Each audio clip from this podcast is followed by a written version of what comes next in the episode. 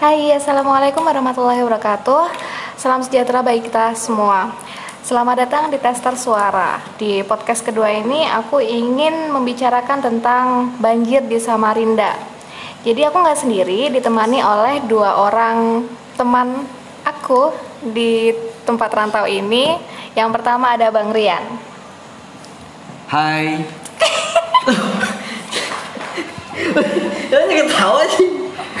ya ini Lagi bang lu, lagi lu. ini bang Rian Eh, dia dari dia asli orang Kalimantan Timur asli Samarinda jadi udah ngerasain banjir dari dari kapan bang Eh, saya ini warga Samarinda dari tahun 90. Nama saya sih Rian, tapi kerennya Bung Rian. Jadi kalau bicara banjir sih, saya di sini berbicara dari perspektif korban ya. Korban banjir yang mengalami banjir kurang lebih sudah 22 tahun. Sejak tahun 97 98 lah di Samarinda. Eh, kalau berbicara kerugian material dan immaterial eh, itu sudah nggak bisa dihitung lagi dengan kalkulasi kalkulator. ya, jadi saya di sini berbicara unek-uneknya nih sebagai korban banjir kan. Eh, banjir Samarinda yang dulu mulanya cuma siklus tahunan bisa 10 tahun atau setahun sekali. Eh, sekarang ini sudah menurut saya pribadi mulai tambah parah. Tambah parahnya itu untuk 2019 ke 2020 aja sudah tiga kali banjir di Samarinda dengan debit air yang semakin tinggi. Kalau saya bilang sih debit airnya bukan berkurang tapi malah ngejar rumah. Siapa yang bangun rumah tinggi itu dikejarnya airnya. Nah, Uh, jadi kalau bicara pribadi rumah saya di Pemuda itu sudah saya tinggikan hampir satu meter dari jalan tetap kena tetap masuk gitu kan nah eh, yang pengen saya gambarin bahwa sebenarnya yang saya tanyakan itu langkah-langkah mitigasi sih sebenarnya dari eh, pemerintah sendiri itu kan langkahnya seperti apa? Ya kami sih secara korban sering diskusi ngopi sama warga yang lain. Kami nggak minta lah menghilangkan banjir 100% karena itu juga juga hal yang eh, impossible ya. Tapi yang kami minta sih minimal eh, intensitas banjir terus debit air itu bukan malah semakin tinggi tapi minimal menurun. Yang dulu banjir misalnya seminggu genang nih dalam rumah. Minimal pemerintah selama 22 tahun ini sebenarnya harus mikir gimana sih cara nurunkan banjir yang dari satu meter jadi setengah meter yang dulu banjirnya tujuh hari jadi 3 meter. Itu yang warga minta sebenarnya nggak muluk-muluk. Untuk masalah mitigasi penanggulangan kan sudah sudah kewenangannya pemerintah nih yang punya eh, hulu dan hilirnya. Mereka tahu banyak tim teknis yang ahli di situ yang punya kompeten di situ. Kan nggak mungkin nih nanya warga cara solusinya. Kalau tanya warga solusinya ya ujung-ujungnya kan hanya sebatas eh, curhatan ya kan? Curhatan dari para korban banjir. Saya tambahan aja nih ya bukan cerita sedih. 2019 ke 2020 itu dua kali hari raya lebaran. Eh, 2019 itu H plus 2 dari lebaran. Tahun 2020 lebih parah hanya yang banjir ada yang burasnya basi baksonya basi gara-gara banjir. Nah, jadi sih kalau saya pribadi harapannya ke depannya pemerintah tidak perlu menghilangkan. Karena itu kan kita bisa lihat dari faktor alam juga. Ya bumi kita juga sudah rusak sih menurut saya pribadi. Tapi kita bisa memikirkan bagaimana minimal meminimalisir dan mengurangi eh, intensitas banjirnya, debit banjirnya, debit airnya itu setiap tahun. Jangan kayak makan obat, ya kan setahun bisa 3 4 kali banjir gitu kan. Setahun sekali banjir warga masih nerima, tapi kalau setahun tiga kali banjir bahkan 4 5 kali itu namanya kita mempertanyakan di mana pemerintah atau negara itu hadir untuk masyarakatnya. Apalagi ditanyakan? Nah, eh, lagi bang, kan kalau misalnya banjir itu udah mulai tahun tahun 98. 97 98 lah ya kalau misalnya abang selama waktu kecil dulu itu kalau sekarang kan pandemi nih Hmm. itu gimana bang maksudnya kayak ada pengaruhnya kah? Ada bedanya kah dengan banjir-banjir yang dulu? Mungkin abang tadi udah ngulas kalau misalnya banjir sekarang lebih parah gitu kan dengan dampak apa ya hadirnya pemerintahan nggak terlalu tampak waktu banjir-banjir waktu banjir tahun ini gitu. Kalau yang sekarang kayak mana? Uh, kalau sekarang sih uh, pemerintah tuh sebenarnya hadir setiap banjir hadir. Hadirnya dengan uh, nasi bungkus yang saya yang saya tahu ya.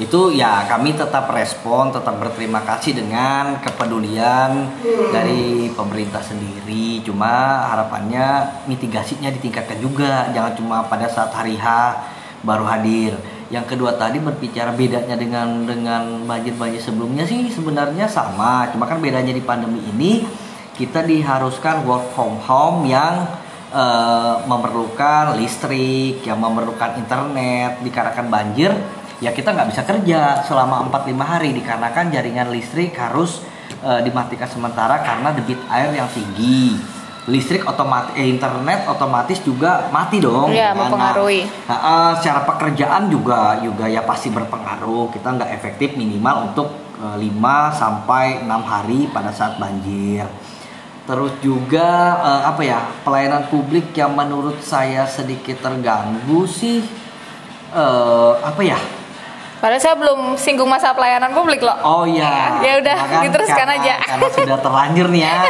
uh, apa ya? Mungkin mungkin lebih ke bantuan sih. Kalau saya bantuan sih bukan dalam artian uh, bantuan yang gimana tapi mm. minimal pemerintah sudah harus punya database korban banjir kita berapa puluh ribu kakak yang terdampak pemerintah juga harus memikirkan itu karena kan berkaitan bantuan sosial itu terutama terdampak sesuai dengan undang-undang juga mengamanatkan kalau itu bencana daerah tanggap darurat itu kita tidak bisa memilih baik dia kaya atau miskin harus merata. Hmm. Kalau kalau pelayanan umum ya mungkin yang terganggu transportasi yes. publik terutama ya itu karena karena banyak akses yang tergenang. Harapan saya sih kalau memang terjadi banjir lagi dan mudah-mudahan tidak ada banjir ya. Tapi kalau pasti, ada, pasti ada ini. Nah, itu ya mudah-mudahan sih. Saya, kayak begini uh, nih. Uh, saya harapkan sih pemerintah bisa hadir lagi dengan apa nih? Saya kasih sedikit solusi nih, tapi ini solusi versi masyarakat.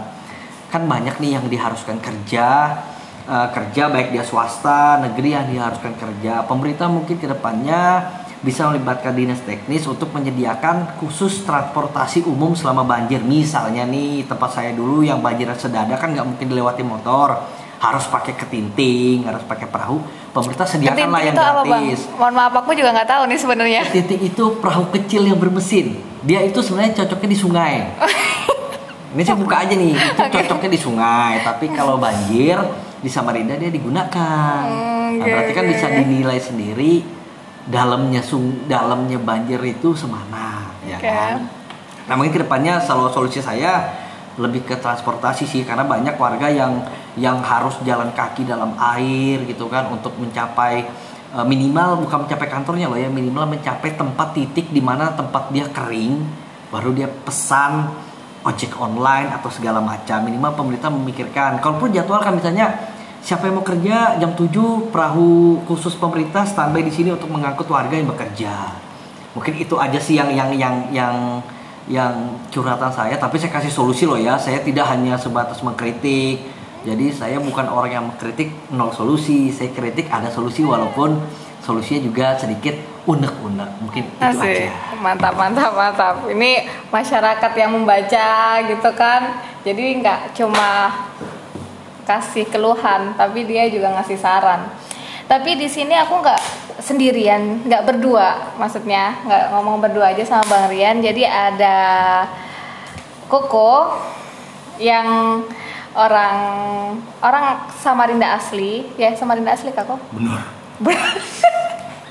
Tapi dia juga sempat ngerasain hidup di Jawa untuk beberapa tahun. Dia kuliahnya di Jawa jadi ngerasain bedanya antara Jawa sama Samarinda di sini dia sebagai apa ya? Saya di sini sebagai ya bisa dikatakan pengamat pengamat aja pengamat dari masyarakat oh ya Ini langsung aja ya? Ah, iya, tadi kan sudah dibahas, sudah disinggung sebentar masalah sejarahnya. Apa ini banjir-banjir gitu kan, banjir di Samarinda, terus banjir saat ini, terus bedanya banjir sama bedanya banjir kemarin sama waktu banjir waktu pandemi gitu. Nah, di sini ada Koko bisa menjabarkan atau bagi-bagi ilmu lah tentang mitigasi teknis atau sebagai apa ya pengamat yang Koko tahu aja yang bersinggungan dengan banjir ini mau kayak mana sih kita ini? Pengamat jalanan. Jadi memang eh, sebelum melangkah lebih jauh mungkin eh, saya jelaskan dulu Samarinda itu kan tadi Mbak Cikra belum jelaskan ya mungkin ak- takutnya ada pendengar Mbak Cikra Samarinda itu di mana sih? Iya. Jadi Samarinda itu ibu kota provinsi Kalimantan Timur, eh, di mana kota ini usianya sudah serib sorry 800-an tahun, 800-an tahun. Jadi eh, jika menyangkut tentang banjir, jika kita berbicara tentang banjir, kita harus merujuk juga dari sisi historis, Eh, karena banjir, banjir dan bentang alam yang di mana banjir itu terjadi itu mungkin sudah terjadi jauh sebelum manusia menghuni kota ini. Nah, Nah, yang namanya bencana itu kan kalau kita kalau kita breakdown yang namanya bencana itu kan terjadi ketika kejadian alam melibatkan manusia dan manusia merasa dirugikan. Nah, kita bisa lihat di banjir besar di kota Samarinda yang sudah dipaparkan oleh saudara oleh Bang, Bang Rian. tadi ya. Jadi memang eh, kalau kita dari sisi historis Samarinda ini dataran rendah banyak daerah-daerah aliran sungai yang ber setelah dia dari hulu dia berkelok-kelok hingga ke Sungai Makam ya sebagai muaranya itu banyak eh, dikelilingi oleh kawasan-kawasan yang memang tangkapan air seperti contohnya di jalan di Sempaja, di Lempake sampai di Pemuda itu. Nah, seiring dengan perkembangan kota, semakin banyak pertumbuhan tantangan penduduk, akhirnya masyarakat-masyarakat mulai membangun di kawasan itu juga. Jadi eh, jangan dikata banjir itu hanya terjadi sekarang, itu sudah ada beberapa dokumentasi di zaman dari zaman Hindia Belanda menunjukkan bahwa Samarinda sudah banjir dari tahun Memang dari konturnya nggak sih? 1920 eh, iya dari elevasi dari kontur juga jadi Iya. ada beberapa titik yang memang eh, kalau kita bisa bilang tinggi levelnya sama dengan sungai Makam jadi kalau Hmm. ketika sungai Makam pasang airnya pasang itu masuk ke daerah sungai-sungai jadi memang mm, memang banjir sekarang yang paling seksi ini banjir yang melibatkan daerah aliran sungai Karangmumus Padahal banyak lagi sungai di, di, di sungai di Samarinda masih lebih banyak daripada karang nggak hanya Karangmumus saja. Cuma memang yang terpanjang dan das daerah aliran sungainya besar ya Karangmumus memang. Sehingga kalau sehingga kalau terjadi hujan yang deras itu bisa meluap yang kita bilang banjir tadi. Eh, jadi apa yang yang terjadi setahun terakhir ya. Setahun terakhir kan terjadi tiga kali banjir. Yang terjadi itu daerah hulu yaitu sekarang ah, di dekat sekitar bandara APT Pranoto daerah hulu itu terjadi hujan hujan yang sangat deras. Hujan yang sangat deras berkumpul akhirnya berkum, air air itu berkumpul di lebih rendah kemudian berkumpul lagi di kawasan Bendung Lempake.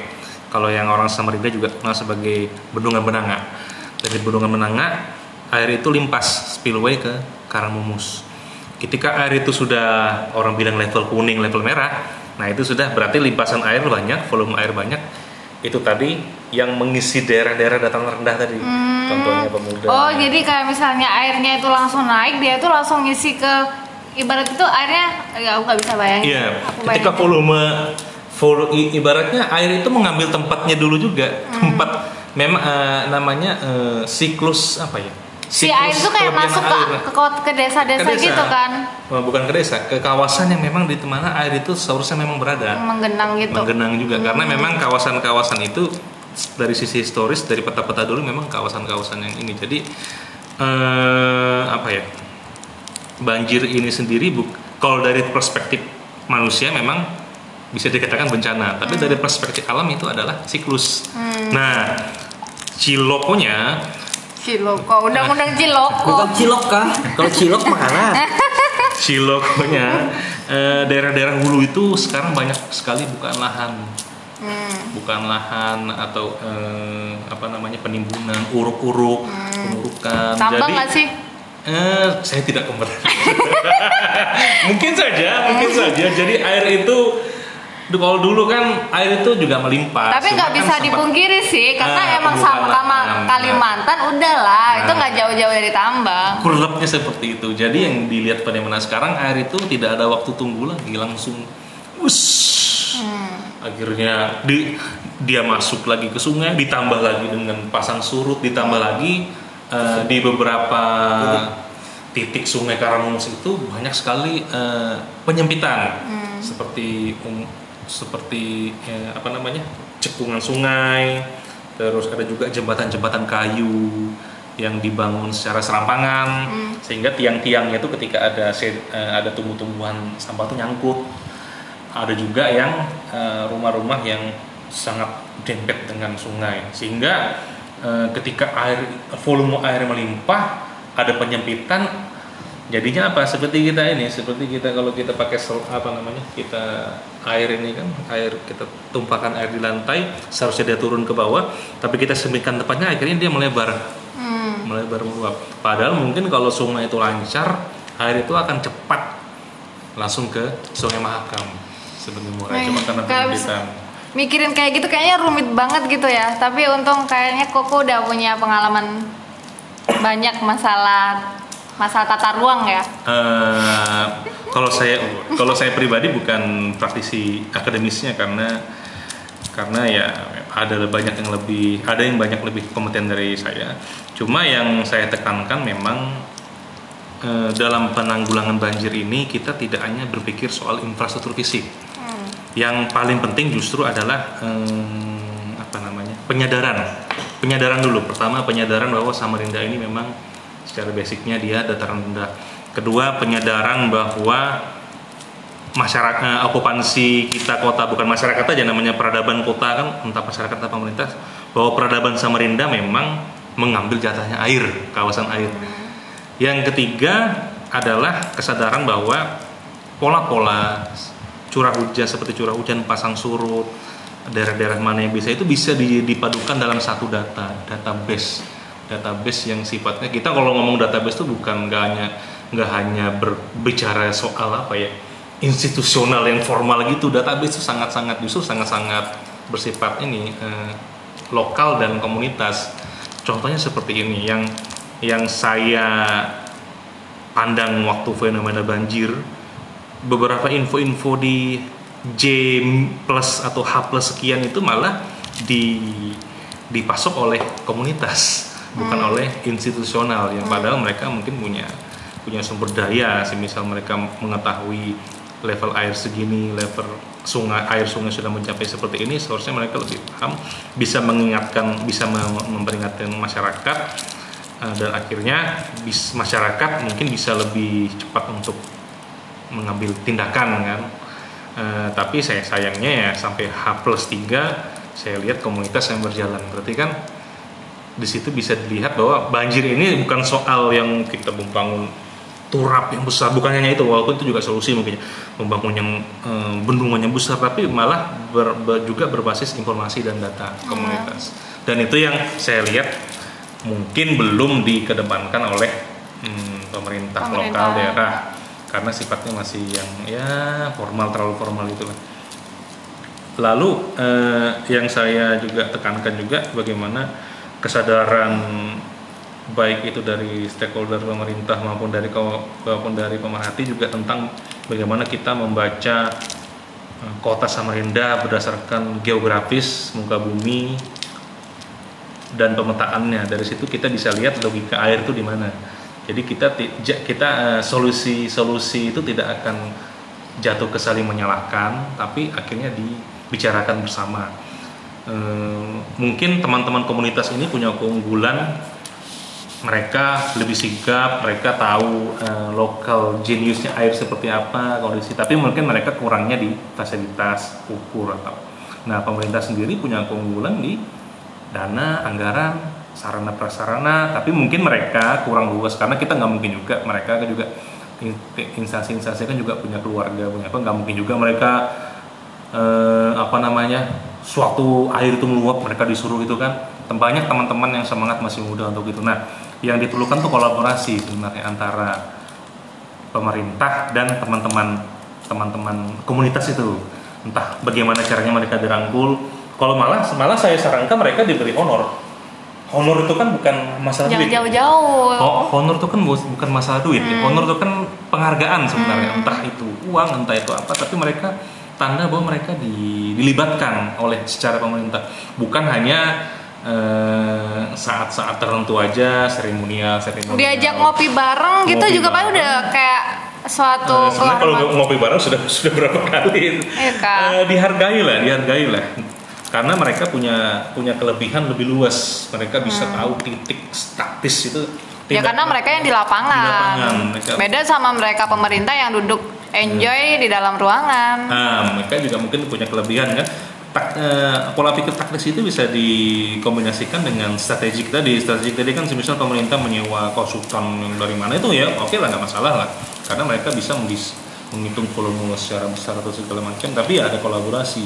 Jadi eh, solusi banjir itu adalah solusi yang berangkat dari bawah, bukan tiba-tiba ujuk-ujuk seperti ini dibangun ini dibangun ini. Padahal di bawah ini masyarakat mungkin tahu sumbatan ini di mana sumbatan ini di mana. Iya. itu eh, menurut saya sih memang bukan zamannya lagi eh, semua solusi pemerintah itu sifatnya top down ya. Harus ada apa namanya bottom up juga. Ada kombinasi antara kedua itu jadinya sintesa kan? Berarti bisa top down, top up. Eh, Top up GoPay. up atau- ya seperti itulah.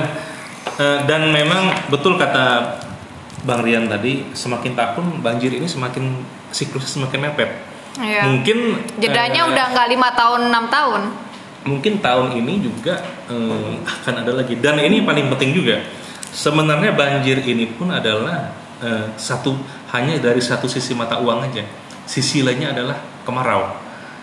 Sebenarnya banjir ini kita banjir ini jangan kita perspektifkan sebagai bencana. Sebenarnya banjir ini adalah kelimpahan air bersih fresh water yang tidak dipak tidak terpakai Tidak terpakai. Tapi Padahal- nggak fresh fresh water juga Eh, sih. Tapi itu air jernih loh itu.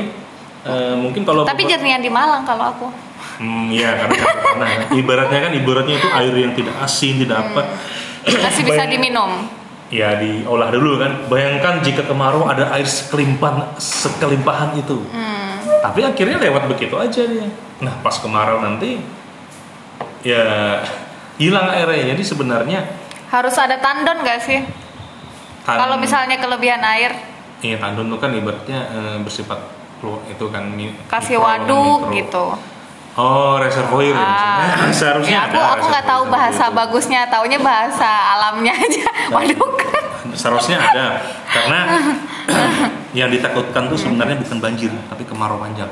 Iya. Dulu mungkin kalau itu Bang Rian juga dulu, saya juga. Tahun 98 itu kemarau yang sangat panjang ingat nggak dulu kan? Pokoknya yang betul-betul Banjir eh, baru kemarau ya kalau salah dulu kemarau kemarau dulu. Wah itu pokoknya nggak pernah hujan nggak pernah apa. Akhirnya pas hujan itu langsung eh, itu bendungan benangan-benangan itu airnya spillway limpas Hmm, ya. banjir.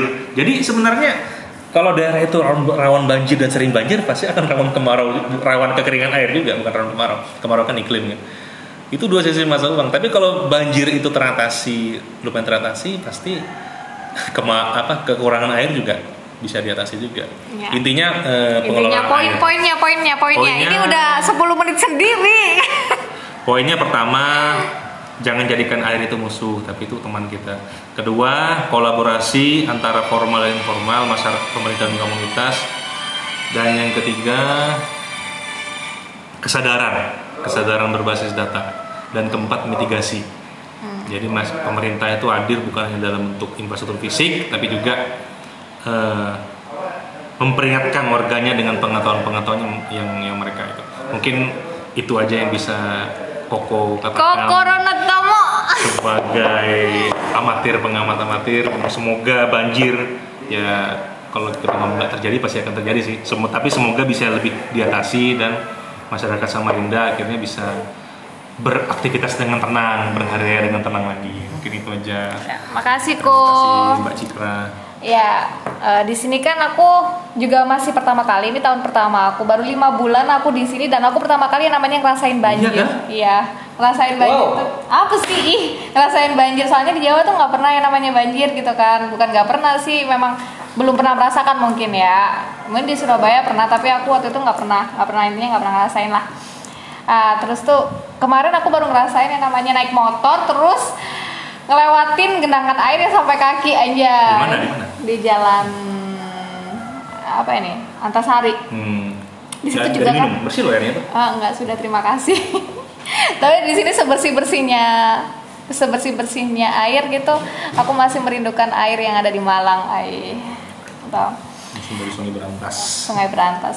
Jadi ini kan tadi udah ngopi atau ngobrol bareng bersama Bang Rian sama Koko. Di sini kita sharing-sharing sharing-sharing ilmu aja. Biar kita itu ngerti, biar kita ngerti kondisi di Samarinda, terus gimana dari pelakunya, terus pengamat yang memang sudah ada apa ya? Sudah ada di sini kayak apa ya namanya ya? pemuda daerah Ah, pemuda daerah yang mempunyai ilmu ah, gitu kalau misalnya nggak didengarkan sama pemerintah kan mubazir gitu kerjanya aja doang. ya udah. Ini semoga kita ambil sudut pandangnya ini bahwa kita orang-orang tanpa berkalung tanpa status lihat poin intinya lihat substansinya bukan siapa yang berbicara. Yang aku juga ambil poin intinya yaitu kerjasama pemerintahan itu diperlukan. Jangan asal cuci tangan misalnya yang kayak udah eh, ini udah dikerjakan sama pemerintahan dinas ini. Eh udah sama dinas ini. Lempar-lemparan tanggung jawab itu juga nggak baik gitu kan. Yang perlu itu koordinasi yang lebih baik. Dan masyarakat juga harus lebih berani bersuara gitu. Dari sini terima kasih sudah mendengarkan 27 menit bersama Cikra Wassalamualaikum warahmatullahi wabarakatuh